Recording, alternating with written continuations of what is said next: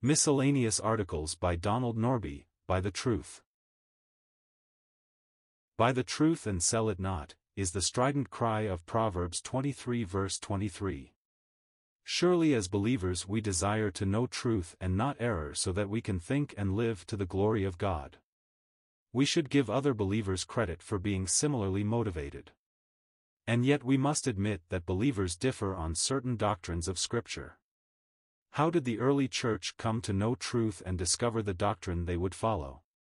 Paul urged that the meetings of the church be open for several to speak as the Lord led them. Let two or three prophets speak and let the others judge. 1 Corinthians 14 verse 29. There was confidence that God could speak through gifted servants and there was confidence in the judgment of the assembly that his people could come to know the mind of God. Error would be corrected by discussion. We see an example of this in the council at Jerusalem in Acts 15. The elders and apostles were gathered to consider the issue of Gentile admission to salvation and to the church. Must they become circumcised and live like Jews? There was much dispute, verse 7, an open discussion with various ones taking part.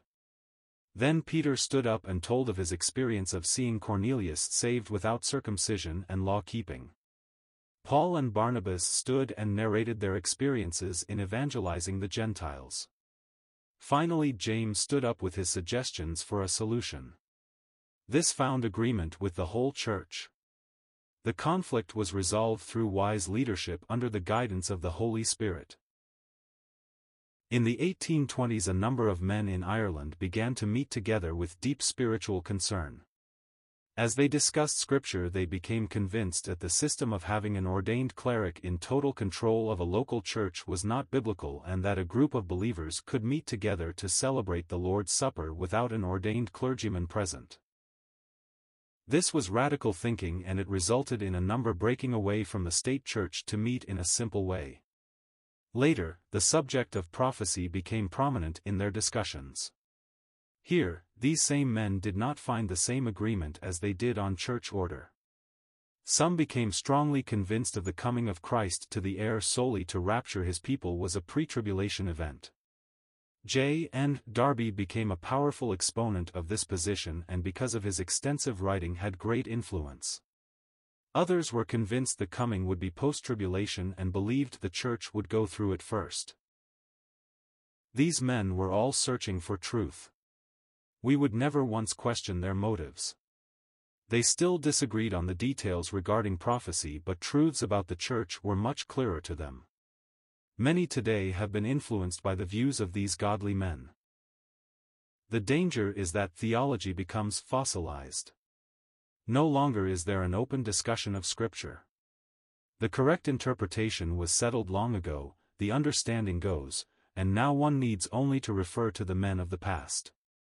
Thus each denominational faction indoctrinates its ministers in the correct theology for its form of churchmanship. Luther is revered by the Lutherans, Calvin by the Reformed churches and other groups have their patrons of the past. While Darby, Muller, Chapman and others were great and godly men, they would be the first to urge believers today to study the Word of God for themselves. There is always a danger in coming to Scripture with a rigid, theological grid. They would encourage us to do as they did, to meet with open hearts to discuss and to learn from the Word of God. There are considerable areas of difference among Christians today. Is it possible to be open to the views of others and to consider them? Could we cultivate the mindset of the Bereans, who received the Word with all readiness and searched the Scriptures daily to find out whether these things were so? Acts 17 verse 11. Can we not trust the Holy Spirit of God to lead us into all truth? Of course we can. It requires love and patience to live in harmony with others who may disagree with you. Are we not told to receive one another but not to disputes over doubtful things, Romans 14 verse 1. If one is part of a church where most have a differing position from yours on a minor point of doctrine, would it not be the part of grace to be quiet about the matter and not create an issue? Even Christ at times restrained his teaching because he said, You cannot bear them now, John 16 verse 12. If it is a major difference and one cannot be comfortable in that church then you should quietly leave. hopefully you can find a fellowship where there is greater compatibility. However, take warning, you will probably never find a church where all agree completely with you.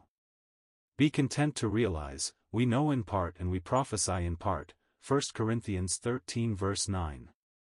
Our knowledge in this life is always partial. Blessed are the peacemakers, for they shall be called sons of God, Matthew 5 verse 9.